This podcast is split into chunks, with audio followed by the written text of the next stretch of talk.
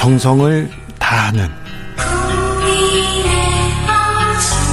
국민의 방송.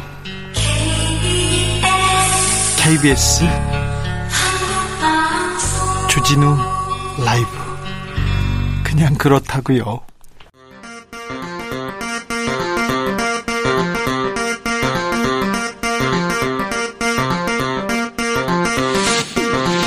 주진우 라이브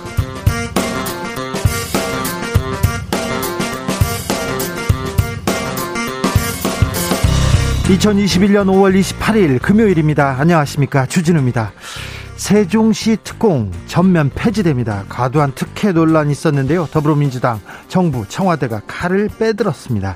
국민이 생각하고 공정과 정의의 관점에서 근본적인 대책을 만들겠다고 했습니다.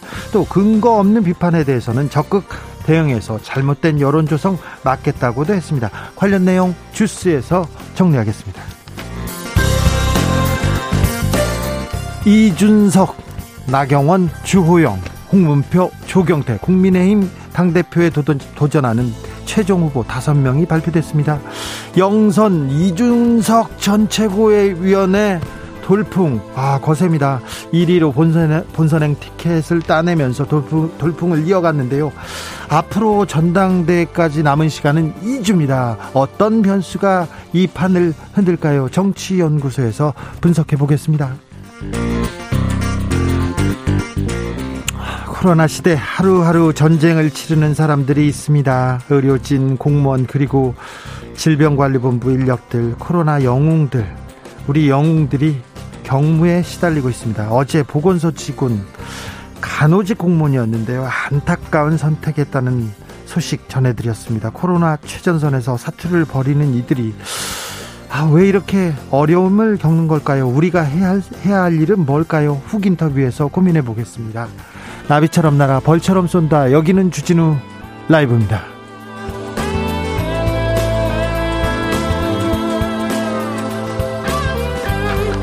오늘도 자중자애 겸손하고 진정성 있게 여러분과 함께 하겠습니다. 금요일입니다. 한 주 잘 보내셨습니까? 별탈 없이 아프지 않았다면 아, 성공하신 겁니다. 잘하셨어요.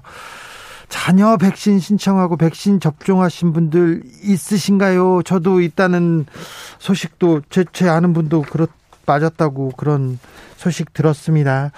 음, 어떤 백신 맞겠냐고 세계 전문가들한테 물어봤더니 가장 빨리 맞을 수 있는 백신을 맞겠다. 이렇게 다 전문가들도 얘기했다고 합니다. 어제 걱정했는데 자녀 백신 첫날 젊은 층 대거 몰려가지고 아스트레아제네카 백신에 대한 부정적인 시선 바뀌었나 이렇게 언론 기사가 나왔는데 국민들이 다 알고 있었던 거예요. 어, 그, 불안하다. 불신 막 조장하고 그랬었는데 아 국민들이 다 보고 있었습니다. 그러니까 음 현명한 국민들이 지금 접종을 계속 하고 있습니다. 여러분의 백신 접종 이야기, 백신 이야기, 접종하고 싶은 이야기 들어보겠습니다. 사연 보내주시면 추첨해서 비타민 음료 보내드리겠습니다. 샵 9730 짧은 문자 50원, 긴 문자는 100원입니다. 콩으로 보내시면 무료입니다. 그럼 주진우 라이브 시작하겠습니다.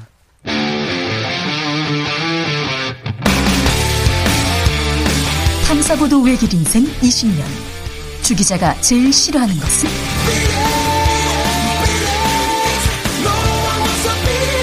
이 세상에서 비리와 부리가 사라지는 그날까지. 오늘도 흔들림 없이 주진우 라이브와 함께.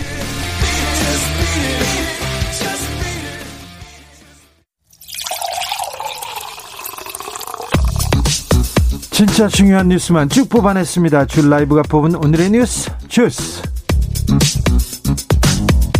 정상근 기자 어서 오세요. 네, 안녕하십니까? 코로나 확진자가 줄었네요, 오늘은. 네, 어, 오늘 코로나19 신규 확진자 수가 587명이 나왔습니다. 사흘 새에 700명대에서 600명대로 그리고 오늘은 500명대까지 확진자 수가 떨어졌습니다. 네. 어, 그런데 제주도에서 최근 감염 재생산 지수가 어, 일주일 전에는 한 0.8이 나왔었는데 어, 1.4까지 올라갔습니다. 1.3은 굉장히 높은 수치인데요. 네, 확산세가 심상치 않다라는 건데요. 네. 오늘부터 2주간 사회적 거리두기 2단계로 제주도는 올리기로 했습니다. 자, 이제 백신의 시간입니다. 어제 하루 65만 명 이상이 백신 접종했다고요? 네, 중앙재난안전대책본부에 따르면 어제 하루 동안 코로나19 백신을 접종받은 국민이 65만 7천여 명에 달한다라고 합니다. 네. 어, 지난 2월에 백신 접종이 시작된 이후 하루 최대 규모의 접종이었습니다. 네. 특히 사전 예약을 하신 분들은 98% 이상 접종에 참여해서 어, 다 맞으신 거네요, 거의. 네, 그렇습니다. 어, 이른바 노쇼로 인한 잔여 백신은 거의 발생하지 않았다고 합니다. 네. 아, 현재 1, 2차 접종이 함께 진행되고 있는 75세 이상 어르신들의 접종 동의율은 84% 수준이고요. 앞으로 올라가겠죠, 더. 네, 60에서 74세 어르신들의 경우 예약 마감일인 6월 3일까지는 이 전체 사전 예약률이 70%를 넘어설 것으로 당국은 예상하고 있습니다. 네. 아, 이 추세면 다음 달까지 1,300만 명이라는 접종 목표가 무난하게 달성될 것으로 전망이 됩니다. 아, 이거 불안하다. 걱정이다. 아스트라제네카 아우 싫다 이런 분들이 있었는데 이거 다 그냥 걱정 그냥 기우였던 것 같아요. 네네. 9800님께서 저는 만 58세인데요. 노쇼 백신 다섯 군데 대기 예약했다가 세 군데에서 연락이 왔어요. 시간이 제일 빠른 곳에서 맞고 집에 가는 중입니다. 아무쪼록 아무 일 없이 무사히 지나갔으면 합니다. 기도해 주세요. 기도하겠습니다. 3012님께서 국가 번호 맞아 국가 번호마저 8위를 쓰는 민족입니다. 우리가 어떤 민족입니까? 제일 빨리 이 코로나 시국 벗어날 겁니다. 아유, 그렇죠. 그럴 것 같습니다.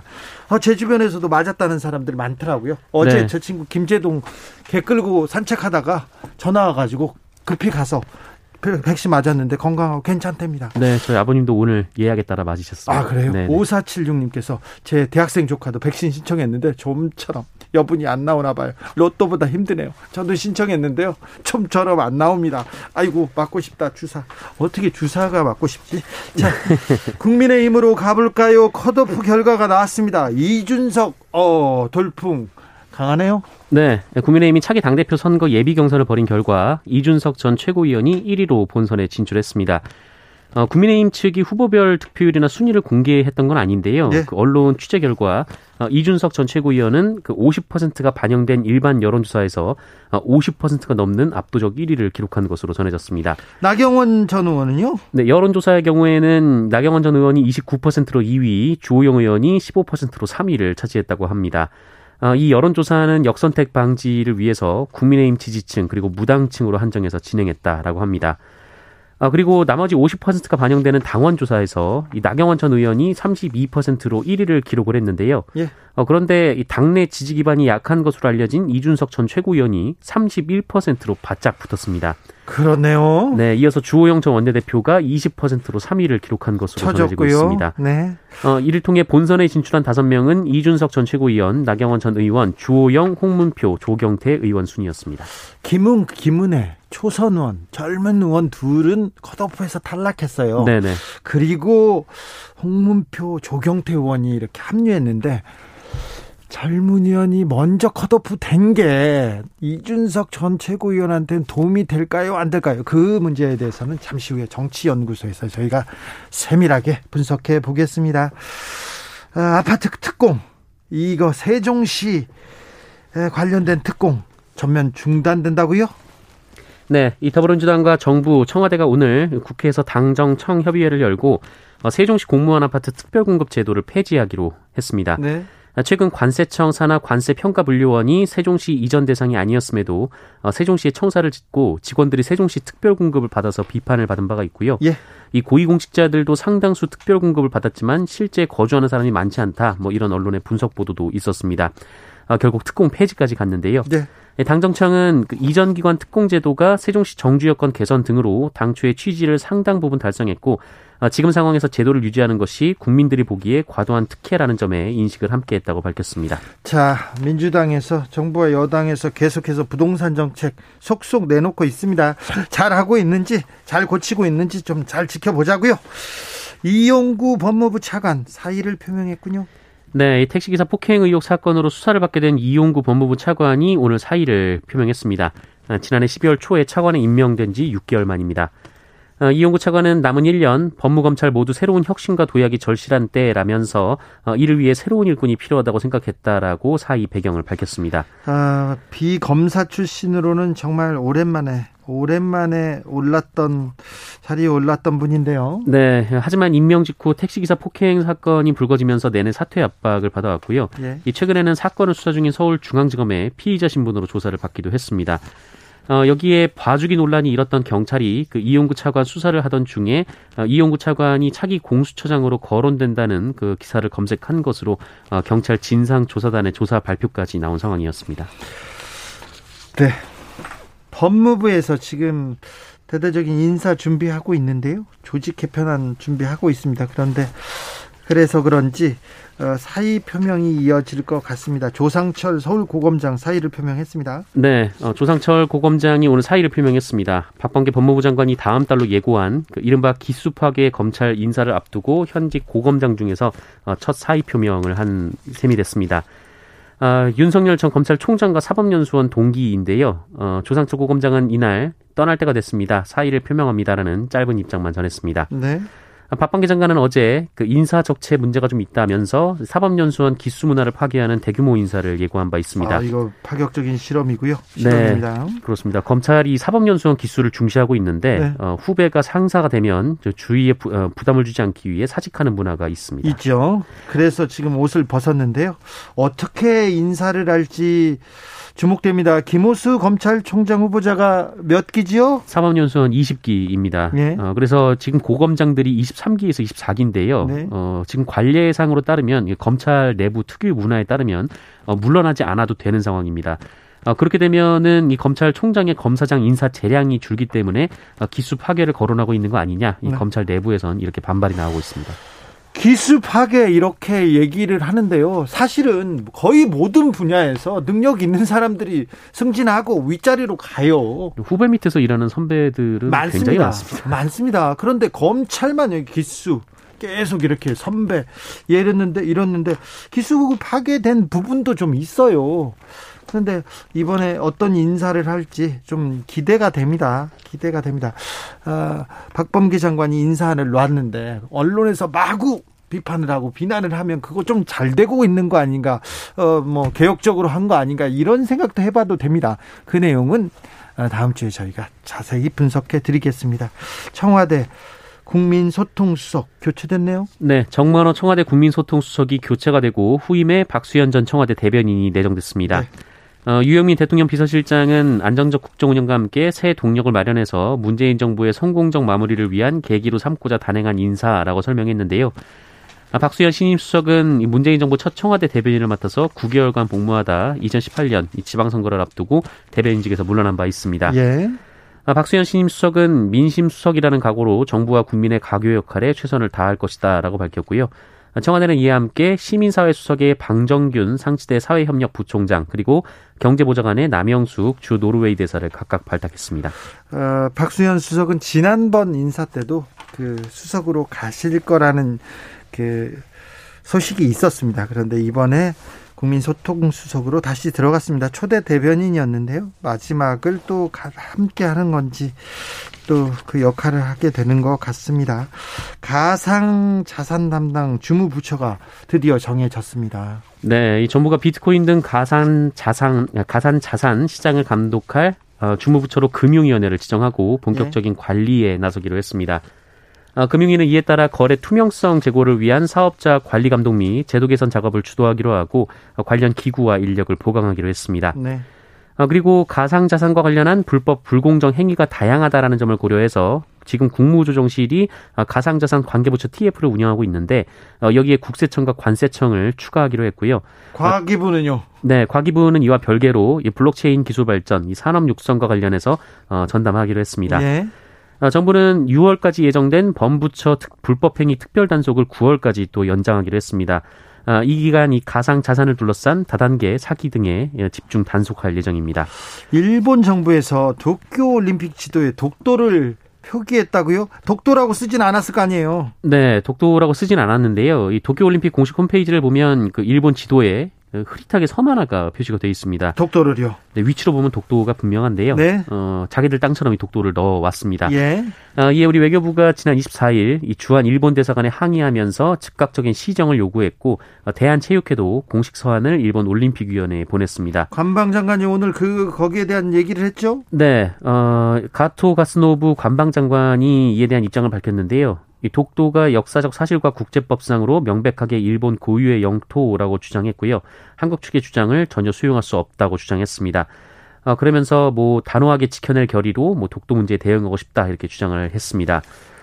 예, 앞서 이낙연 전 국무총리가 이 일본 정부의 독도 표기를 즉각 삭제할 것을 강력히 촉구한다며 그 일본이 끝까지 거부하면 올림픽 보이콧 등 가능한 모든 수단을 동원해 단호히 대처해야 할 것이다라고 밝히는 등 이 정치권에서도 이 문제가 거론되고 있습니다. 아, 이 문제는 물러날 수 없는 것 같아요. 2018년 평창 동계 올림픽 때 그때 우리가 한반도기를 이렇게 사용했습니다. 그런데 독도 표기된 한반도기에 대해서 일본에서 항의를 했습니다. 일본에서 항의했을 때 IOC가 IOC가 네. 심판이니까 IOC가 권고를 내렸습니다. 그래서 한국에서 독도를 뺀 한반도기를 사용했어요.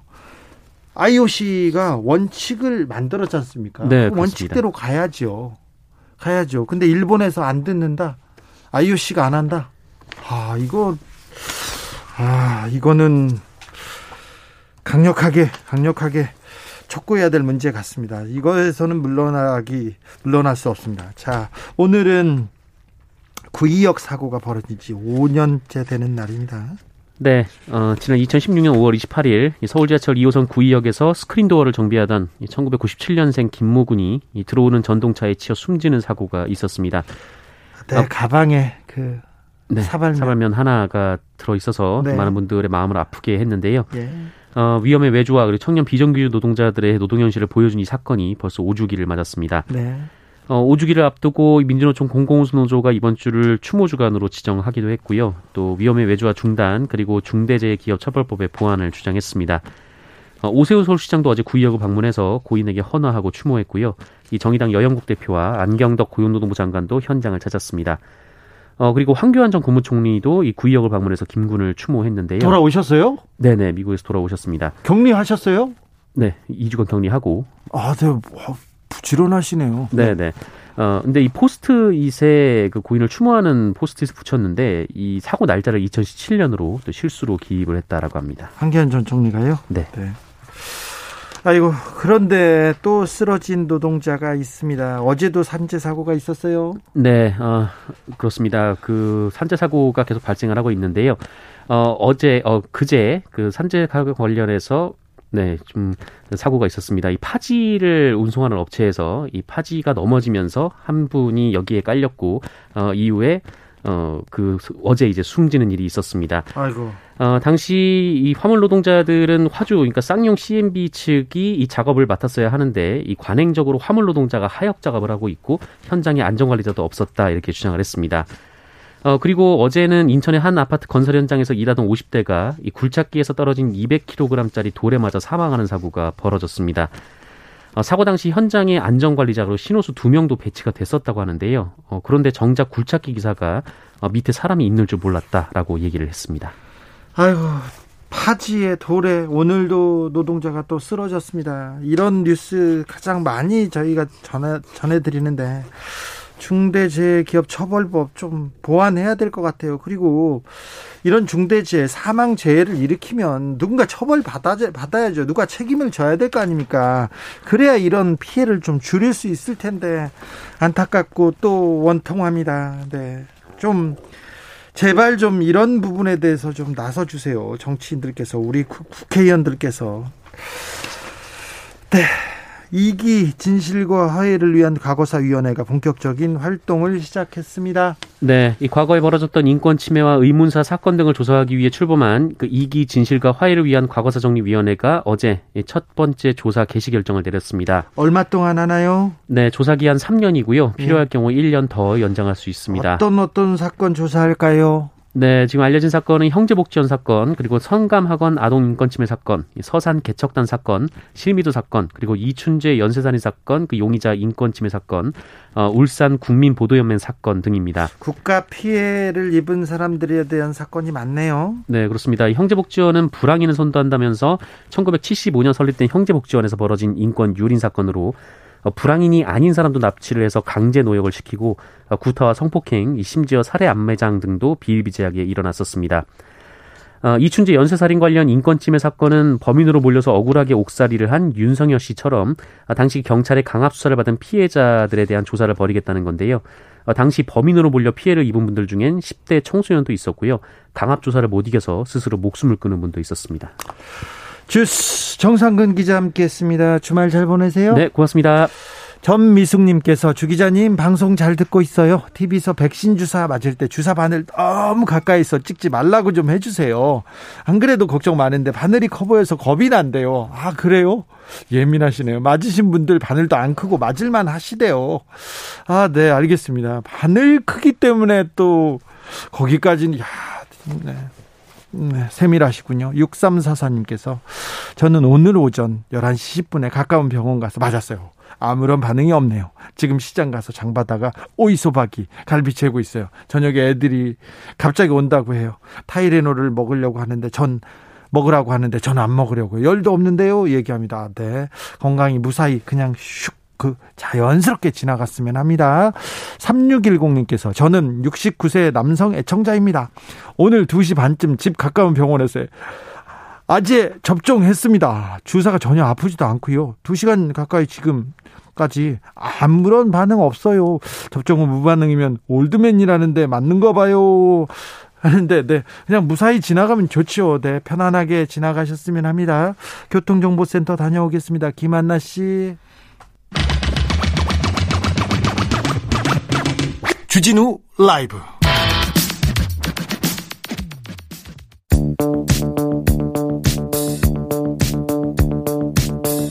대한민국 정치의 새로운 100년을 준비한다. 21세기형 국회 싱크탱크 정치연구소 수엔영. 정치권에 보내는 고급진 비대면 정치 컨설팅 오늘 한 주 이번 한 주도 뜨겁게 분석해 보겠습니다. 정치는 데이터다. 정치는 과학이다. 이택수 리얼미터 대표 어서 오세요. 네, 안녕하세요. 택수 형 오랜만입니다. 네. 정치는 촉이다. 정치는 감이다. 촉이 살아있는 최영일 평론가 어서 오세요. 안녕하십니까. 최평님이 이제는 안 외로우시겠다. 아, 그러니까요. 걱정해 줍니다. 너무 좋아요. 네. 테스 형 그동안 왜 없었어? 네. 안 불러주셔가지고. 자, 냉철한 분석 이택수 대표의 장점 오늘도 잘 부탁해 보겠습니다. 네. 자, 최영일 평론가가 네. 에, 이준석의 돌풍 거셀 것이다. 네. 하지만 네. 서울에 서울의 수도권에 여성이 이번에는 국민의힘의 당권을, 당권을 잡을 것이다. 이렇게 네. 얘기 촉을 이렇게. 네, 네. 아, 그러셨어요. 이미 어, 3주 전에 그랬죠. 3주 됐죠. 한 달 됐어요. 그런데 뭐 지금 최평이 일 읽는 판으로는 거의 그렇게 가고 있어요. 그런데 음. 어떻게 보십니까? 어, 저도 설마 했는데요.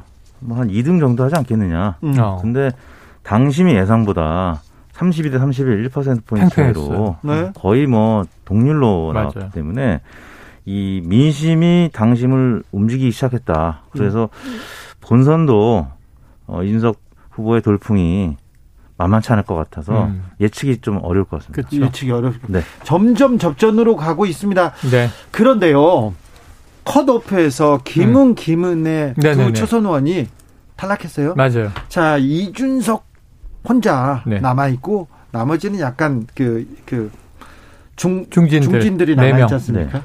요거는 어떻게 될까요? 중간에 누군가는 또 고만둘 네네. 거고 중간에 누구 손을 들어줄 거고 그럴 거 아닙니까? 그럴 가능성이 있죠. 그러니까 제가 보기에는 지금 신지는 그냥 이준석으로 다 올인한 것 같습니다. 네. 그 이미 남, 예. 이미 표가 이준석한테 예. 갔기 때문에 확장력이 맞아요. 떨어지지 않을까 생각도 해봅니다. 그러니까 이제 이준석 표는 어느 정도 지금 모을 만큼 모았다. 예. 그럼 나머지는 당심을 기준으로 해서 70%가 포함되니까 네. 중진들이 조직 표들을 갖고 있는 거예요. 이제는 네. 70%의 당심이 필요하지 않습니까? 그렇죠. 네. 그런데 문제는 단일화가 된다면 중진에게 공이 넘어갈 가능성이 커요.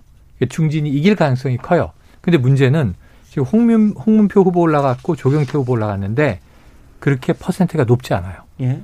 파괴력이 있으려면 나경원, 주호영이 단일화로 합치면 되는데 그럼 돼요. 제가 보기에는 둘 중에 단일화한 인물이 당권을 잡을 가능성이 큰데 두 인물이 단일화가 될 것인가? 쉽지 않은데 그러면은 중진표가 오히려 나뉘면서 음. 이준석 후보에게 상당한 기회가 갔다. 사실은 지금 신진이 뭐 김은혜, 김웅 다 올라갔어도 신진들이 이준석에게 뭉치면서 몰아줄 것으로 예상을 했거든요. 쉽지는 않으나. 네. 근데 그것은 이제 의미가 없어졌고 중진끼리의 단일화가 일어날 수 있겠는가. 그것도 top 2가 쉽지 않다. 아, 그게 마지막 네. 변수가 되겠네요. 그렇습니다. 택시요? 뭐 자연스럽게 컷오프 되면서 신진의 표는 이준석 후보에게 더 모아질 그렇죠. 가능성이 있죠. portion은 크진 않지만 음. 그리고 오히려 어 당심에서 어 1위를 하지 못하고 가까스로 이제 1% 포인트 차이로 1, 2위가 나뉘면서 2위를 했다는 점에서는 음. 어 오히려 언더독 효과가 발생할 수도 있다. 어 왜냐하면 이 흥행은 원래 예상치 못했을 때 예상치 못한 성, 어, 성적이 나올 때 결과 나올 때 흥행이 되는데 지난번 오세훈 후보도 좀 뒤처지다가 안철수 후보를 역전하면서 흥행이 됐잖아요. 어, 국민의힘 당원들이 뭔가 흥행을 지금 계속 바라고 있습니다. 예, 있습니다. 그래서 그런 차원에서는 이준석 후보가 지금 당심에서 2위하고 이제 전체적으로는 1위를 했는데 이 당심과 민심의 비율이 7대 3이라는 점에서는 사실상 뭐 1위라고 좀 하기가 어렵습니다. 본선에서는. 네. 그래서 이런 차원에서는 아, 이준석 어, 후보의 당선 가능성이 조심스럽게 점쳐지는 어, 마당이기 때문에 에, 언더독 효과로 이준석 후보의 돌풍이 조심스럽게 예상이 되는데 우리가 여론조사할 때 단순히 선호도 지지도만 묻는 게 아니라 당선 가능성도 묻는 것이 네. 당, 당선 가능성이 굉장히 중요합니다. 전략적 투표를 할, 함에 있어서 표심이 결정할 때 근데 당선 가능성이 이제 높아진 거예요. 네. 저, 전 어, 전혀 없을 것이다라는 거에서 가능성이 좀 있다 해서 지금 매우 높아지는 상황까지 왔기 때문에 그래서 어, 이 판은 앞으로 한, 요, 한 며칠을 좀 더 봐야 되는 그런 상황이 됐습니다. 그런데 아슬아슬하죠. 국민의힘에는 그 지분을 가지고 있는 사람들이 좀 있지 않습니까? 있죠, 있죠. 네. 어, 홍준표 의원도 바깥에 있지만 지분이 좀 있고요. 네. 한교안 전 대표도 있고 음. 이분들이 아 나한테 누가 도움이 될까 주판하를 구를 거 구릴 텐데 이 두 분한테는 이준석의 돌풍이 그렇게 또 뭐 달갑지만 않을 것 같습니다. 그렇죠. 그렇죠? 왜냐하면 되고 나면 되고 나면 하나도 말 안 들을 것 같거든요. 어르신들의 이야기를 좀 경청하면서 네. 그러니까 반듯한 네. 예의범절이 바른 젊은이 같으면 자 제가 뭐 당권을 잡아도 잘 모시겠습니다 예, 이렇게 얘기죠. 보수니까 우리는 네. 전통 윗분들을 잘 모시면서 또 혁신을 국민이 원하는 걸 해나가겠습니다. 이런 균형이 아니고 지금 파죽지세인데 파격이에요 파격. 다 뒤집어 엎겠다 이런 거예요. 그럼 기존의 이 기성 세대 기득권층은 두렵죠 이런 음. 현상은. 그러면요. 네. 그냥 뭐 텍스 이텍스 대표는 거의 동의하십니까? 네, 네. 근데 그, 그, 그분들도 나름대로 표를 움직이는 음. 당, 당원들을 많이 데리고 있는 사람들 아니에요? 근데 우리는 고급진 컨설팅이니까 네? 지금 나경원 후보와 주호영 후보에게 자, 이제 본선까지 대략 두 주 남았습니다. 중요한 컨설팅을 좀 드려야 되는데 요즘 이준석 때리기를 계속해요. 네. 아까 언더독 효과 말씀하셨지만 네. 이준석을 중진들이 때릴수록 커요. 키워줘, 이게 문제는 뭐냐면 주호영 전 원내대표 뭐라고 말씀하셨어요? 에베레스트 올라가 본 사람이 원정 대장 등반 대장을 할 수 있는 거지 동네 뒷산만 올라가면 안 되잖아 이런 얘기 했는데 그 아저씨들 얘기죠 이런 얘기를 들었지만 진짜 이제 경륜을 보여줘야 될 텐데 야 이거 음모론 그러니까 예를 들면 지금 여론조사 네. 그 자꾸 누군가 조직적으로 하는 것 같다 이런 이제 문제 제기를 하고 나경원 후보 굉장히 위험한 발언을 하셨어요. 개파가 나타났다. 겨우 개파를 청산해서 개파는 지금은 재보선 이후에 민주당에 있는 거라고 생각을 하고 자, 이 국민의힘에 무슨 개파가 있나? 김종인 전 비대위원장이 겨우겨우 개파를 없앴는데 개파가 있다라고 지금 1등 후보를 지목해버리니까 그러니까 그 파괴력을 본인도 알고 하루 만에 말을 바꿨어요. 개파란 얘기가 아니고 특정 대선 후보를 지지하고 있다는 게 문제입니다. 했지만 결국 유승민 게 아니냐. 또 그러면 이제 유승민 지지하는 거 아니냐. 근데 역으로 또 하태경 의원은 유승민 계가 무슨 힘이 있냐. 이준석, 이준석 계지 지금은. 이런 얘기가 나올 정도로 공격의 방식이 너무 과거지향적이다. 이러면은 마이너스죠. 그 당심도 움직인 게 이준석 후보는 영선이지만 음. 최근 들어서 타율이 좋다. 4.7 재보궐선거 때 오세훈 후보를 도왔고 뉴미디어 본부장을 했고 2030 세대들을 대표하는 청년들을 또 어, 연, 연단위에 세워서 또 쓴소리를 하게 하고 그래서 최근 들어서는 어떤 승리의 방정식을 잘 아는 어, 정치인으로 당원들이 예, 생각을 하고 있다. 반면에 나경원 어, 전 원내대표나 주호영 전 원내대표는 각각 한 분은 서울시장 보궐선거에서 이제 떨어졌고 또 다른 한 분은 김종인 위원장한테 여러 가지 비판을 받아서 안철수 후보를 음. 마치 민 듯한 그런 인식을 갖게 됐기 때문에 그래서 당심은 아, 대권 주자가 뭐 윤석열이 됐든 홍준표가 됐든 누가 됐든 옆에서 조력자 역할을 이준석이 잘할 수 있을 것이다 이렇게 판단한 것 같습니다. 그래요. 반반님께서 이준석 1위 될 수도 없지만 된다고 해도 혼자서 뭘 할 수 있을까요? 음. 이런 의견 주셨고요. 2081님께서는 이준석 의원이 지역 개파에 밀려서 당선되지 못한다면 국민의힘은 당명을 바꿔야 합니다. 영남의 힘으로요. 음. 자, 민주당으로도 가보겠습니다. 네. 민주당 주목하진 않아서 그렇지만 민주당에서 계속해서 부동산 정책 우리가 좀 잘해보겠다. 부동산 우리가 부동산으로 성남 민심 잡겠다. 계속 정책을 내고 음. 있습니다. 그 이 부동산 정책이 이 돌아선 민심을 달랠 수 있을까요?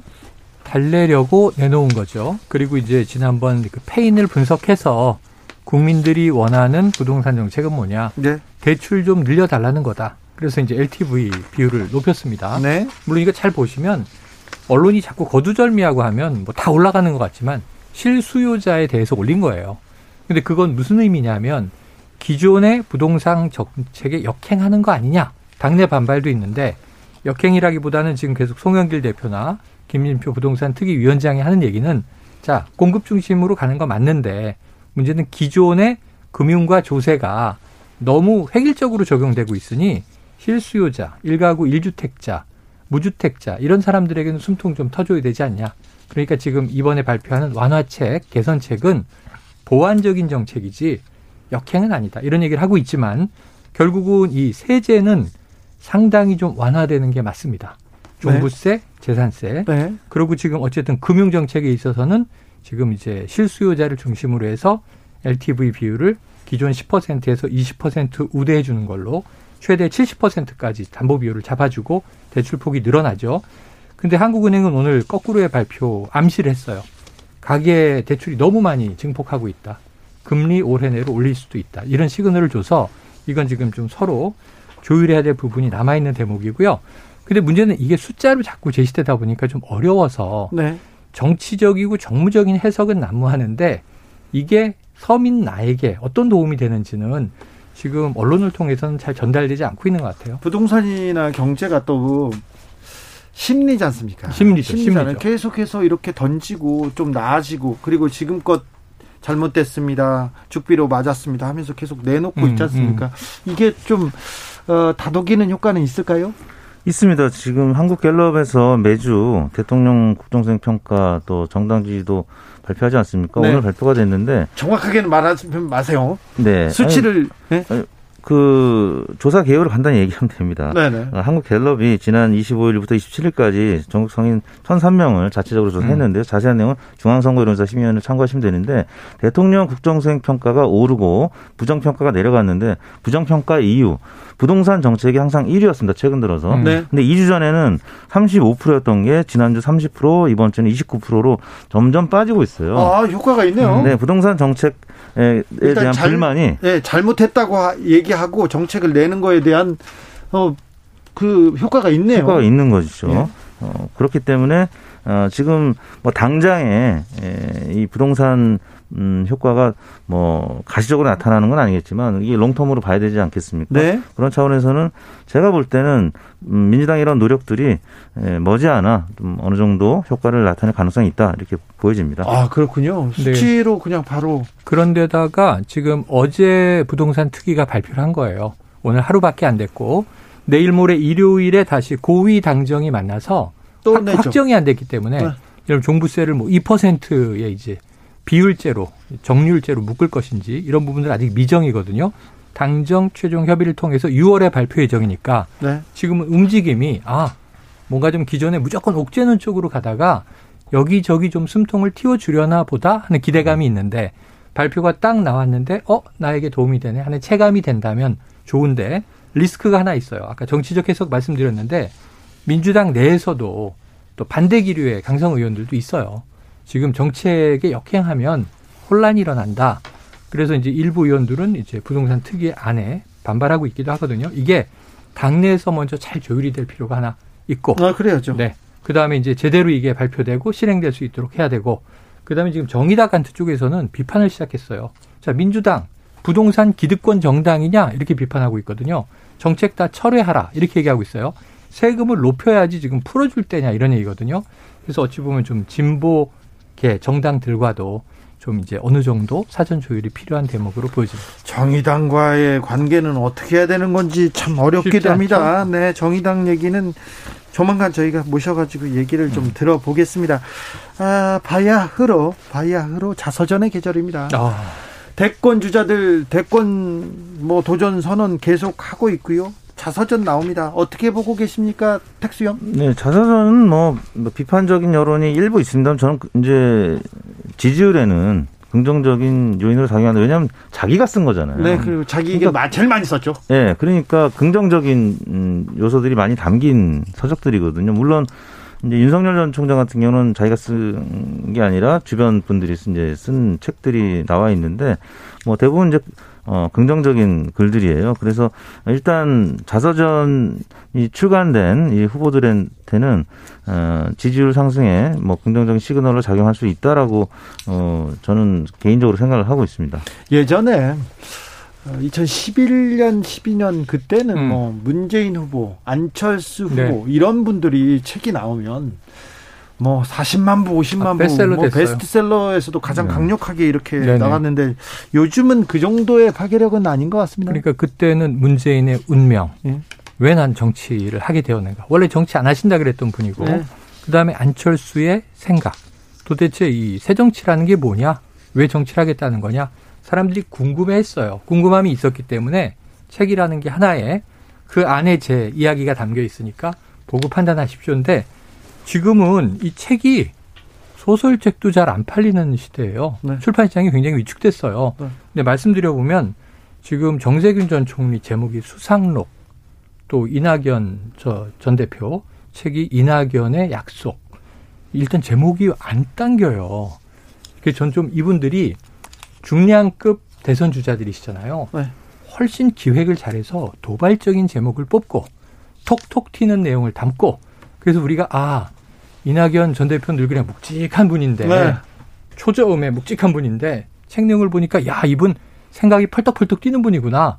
정세균 전 총리 경륜의 Mister Smile인 줄 알았는데 보니까 아주 날카로운 철학이 있는 분이구나. 이런 걸 줘야 되는데 의외성이 있어요. 재밌죠?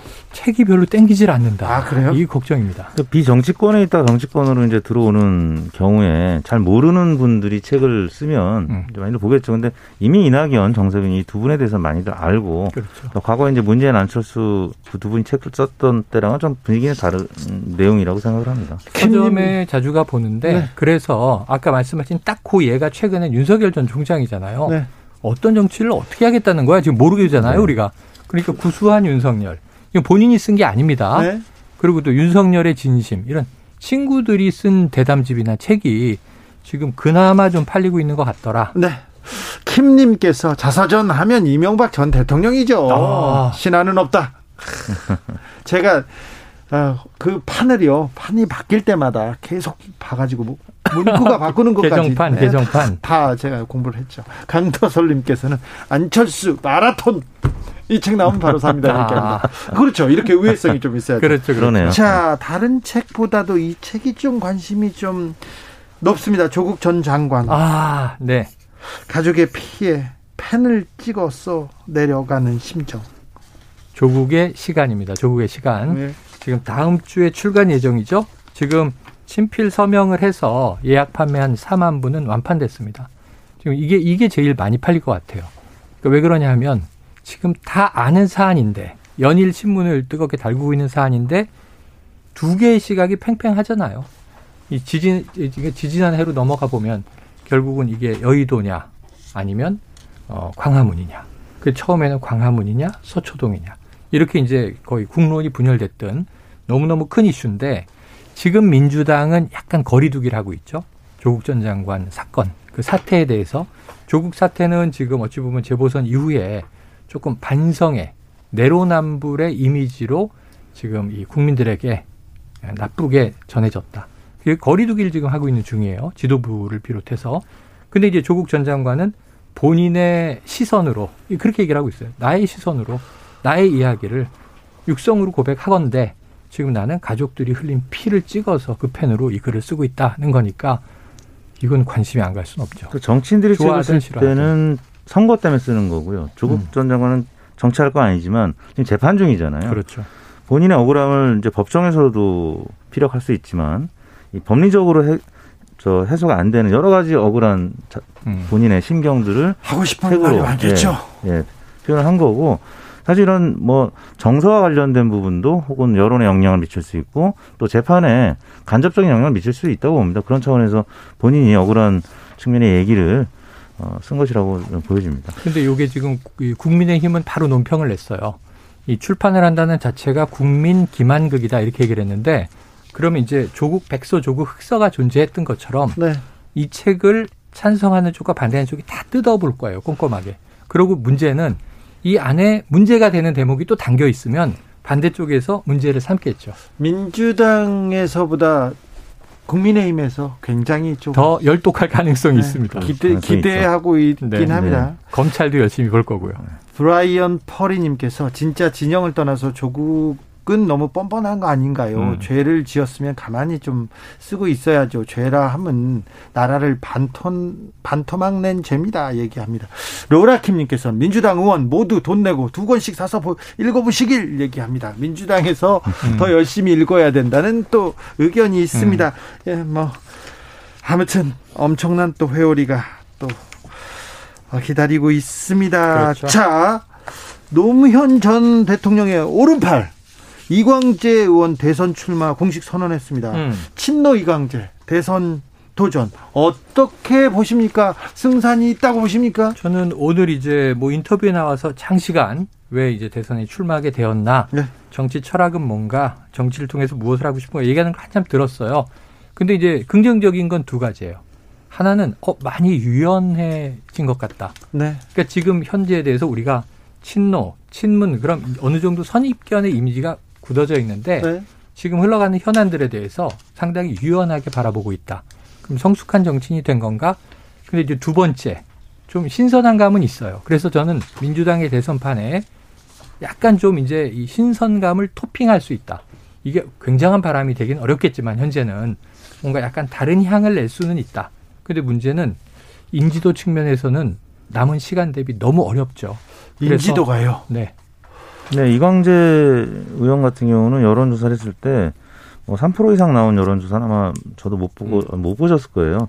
어, 출발도 늦었고, 인지도도 우리 여의도 정치권에서 바라보는 인지도와 일반 국민의 인지도는 다릅니다. 이광재, 아, 네. 예, 지사 이광재 의원은 그동안에 중앙무대에서 많이 비껴나가 있었기 때문에 쉬었죠 사실. 네, 네. 네 그래서 이제 인지도 지수는 좀 낮은 편인데 지금 친노의 유산을 어, 뭐, 가령 유시민 이사장이라든지, 임정석 실, 전 실장이라든지 등등, 어, 출마의 가능성이 어느 정도 있느냐 봤을 때, 처음엔 좀 있다가 지금 어느 정도 많이 사그러들었기 때문에, 그렇다면, 어, 이낙연, 정세균 두 친문 후보가 만약에 9월 전당대회 이전까지 이재명 이사랑 좀 상대할 만한 지지율이 회복이 안 되면, 음. 그러면 불펜, 구원 투수로 있다가 등, 네. 등장하겠다. 그리고 이번이 아니라 또 차차기도 있으니까요. 아, 차차기요? 그런 차원에서는 도전해볼 만하다 이렇게 판단한 음. 것 같습니다. 음, 기획력은 최고라고 하는데 이분이 뭘 기획했는지 좀 지켜보시죠. 박경재님께서 이광재는 이재용 사면론 때문에 안 돼요, 안 돼. 이렇게 얘기했는데 이재용 사면론을 막 던지면서 이걸 가지고 음. 뉴스를 만들어요. 이 부분은 어떻게 보십니까? 그게 이 당내 지지는 쉽지 않다. 지금 말씀드린 대로. 왜냐하면 당내 지지자들의 네. 제가 좋게 표현한 게 어, 많이 유연해지셨네 이렇게 얘기했는데 네. 과거에는 절대 타협하지 않을 지점들이 있었는데 네. 지금은 그걸 타협하는 모습을 보여준다는 점에서 야 유연해졌다. 이젠 기성 정치화 됐네. 근데 이걸 어느 쪽에서는 긍정적으로 평가할 것이고 어느 쪽에서는 변질됐다라고 평가할 가능성이 있거든요. 네. 근데 그 지지를 받아야 되는 쪽에서 썩 좋지 않은 메시지로 해석할 가능성이 높아서 그것은 좋은 전략인가 하는 부분은 물음표가 남습니다. 자, 여기서 질문 들어갑니다. 계속해서 언론에서 사면론을 띄웁니다. 다음 음. 주에 또 4대 재벌 총수들이 대통령과 만나죠. 오찬, 네, 만나죠. 오찬을 갔죠. 그런데 또 사면론 이재용 부회장 사면론이 나옵니다. 만약에 사면의 사면론의 도장을 찍었을 때 음. 이건 누구한테 도움이 될까요? 데이터로 읽어볼까요? 어, 여론조사로만 봤을 때는 이재용 음, 부회장의 사면 찬성이 한 60, 70% 되기 때문에. 어, 그렇게 높아요? 네. 높아요. 어, 중도층을 흡수하고 지지율이 상승할 가능성이 있는데 문제는 집토끼가 흔들릴 가능성이 그렇죠. 있기 때문에 에, 문재인 대통령이 쉽게 결정할 수 있는 사안은 아닌 거고 현실적으로도 그럴 가능성 크지 않다고 봅니다. 그렇다고 중도가 아유 삼성 이재용 풀어줬으니까 지지한다 그럴 가능성은 별로 없는 데다가 음. 그리고 원칙 법 공정 이런 건또 네, 네, 있지 않습니까? 네, 네. 그러니까 저는 풀어줘서 지지할 가능성보다는 아 지금 이 경제를 살려야 하고 코로나 상황에서 삼성이 기여한 바가 크니 또 최근에는 이건희 컬렉션도 한번 바람이 불었죠. 네. 그러니까 결국은 이제 대중적인 측면에선 아 풀려날 법해서 풀려났겠지. 요 정도 생각일 텐데 문제는 문재인 대통령이 아까 말씀하신 대로 집토끼 지지층으로부터 강한 반론을 받게 되는 게 뭐냐면 촛불 국면으로 돌아가 보면요. 구속하라는 이름이 나온 게 세 명이에요. 최서원, 박근혜, 이재용이에요. 음. 이재용 구속하라가 나왔어요. 왜냐하면 국정농단의 핵심 인물이잖아요.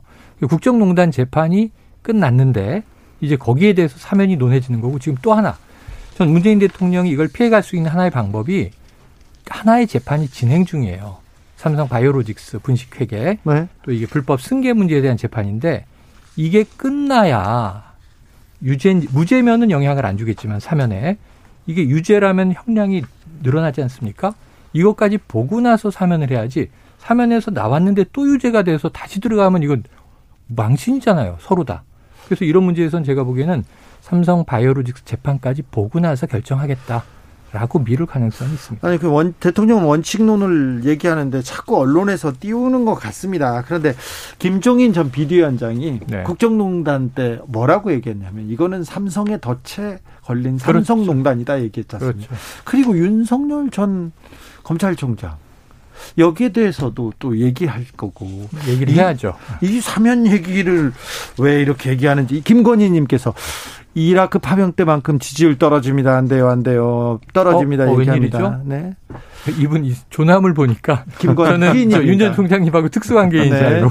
한국인님께서 어, 삼성을 위해 삼성 함, 사면하면 안 됩니다. 이렇게 하고 김정수님께서는 이재용 벌 받아야 합니다. 국민 속였잖아요. 얘기합니다. 그런데 여론조사하면 굉장히 높게, 높게 나오고 어, 또 언론의 전폭적인 지지를 받고 있습니다. 자 윤석열 전 총장 당권 후보 정해질 때까지는 움직이지 않을까요? 아니면 언제쯤 등판할까요? 물어보고 싶습니다. 아, 그 타이밍 중요하죠. 2월 11일 전당대회까지는 뭐 절대 움직일 가능성이 없고요. 예. 당대표가 누가 되느냐에 따라서 그리고 홍준표 전 대표의 거취를 또 먼저 보고 결정을 할 거기 때문에 아, 그래요? 네, 홍준표 전 대표가 그렇죠? 입당을 하게 음. 되면 음, 윤석열 전 총장은 더 부담스러울 수밖에 없고요. 제3지대로 갔다가 단일화할 가능성이 조금 더 커지거든요. 그래서 이제 당내에서는 홍준표 전 대표를 입당시키면 안 된다라는 반론이 계속 있는 거고요. 네. 그래서 6월 11일 전당대회 때 당대표가 누가 되느냐, 또 홍준표 전 대표의 거취 등등을 보고 윤석열 전 총장은 6월 중하순 이후에 움직일 가능성이 높다고 봅니다. 7월 4일이죠. 7월 4일. 7월 4일 날 움직입니까? 네, 7월 4일 날 선언을 하겠죠. 아, 그래요? 왜냐하면 6월 11일 지금 당권 누가 네. 국민의힘을 잡는지 봐야 저, 되고. 저기 네네. 좋잖아요. 이렇게 그다음에 7월 12일이 이 차기 대선 예비 후보 등록이 시작되는 날이에요. 네. 그럼 그날 전에는 뭔가 본인이 이제 딱 입장을 명확히 해야죠. 아, 그렇습니까? 예비 후보 등록하고 있는데 뭐저 할지 말지 열공하고 있으면 아, 안 되거든요. 이택수 대표도 한 날짜 하루 찍어야 되겠는데. 저는 6말 6말 7초인데 7월 4일 이 중에 6월 25일일까? 6.25 한국전쟁 네. 기념일 큰 의미가 없고 7월 4일은 일요일인데 네. 미국 독립기념일이거든요. 네. 요때 할 것 같아요. 아 그래요? 7월 4일이랍니다. 저는 6월 하순 아, 그래서 자 걸어 좋아. 네. 네. 어, 629 어때? 629. 어, 그럴까요? 민주주의 승리했던. 다음번에 정리하겠습니다. 정치연구소 수연영 이택수 최영일 최영일 이택수 오늘도 감사했습니다. 네, 감사합니다. 네 고맙습니다. 폰온 부원스 왓츠업 들으면서 1부 마무리합니다. 저는 6시에 2부에서 돌아오겠습니다.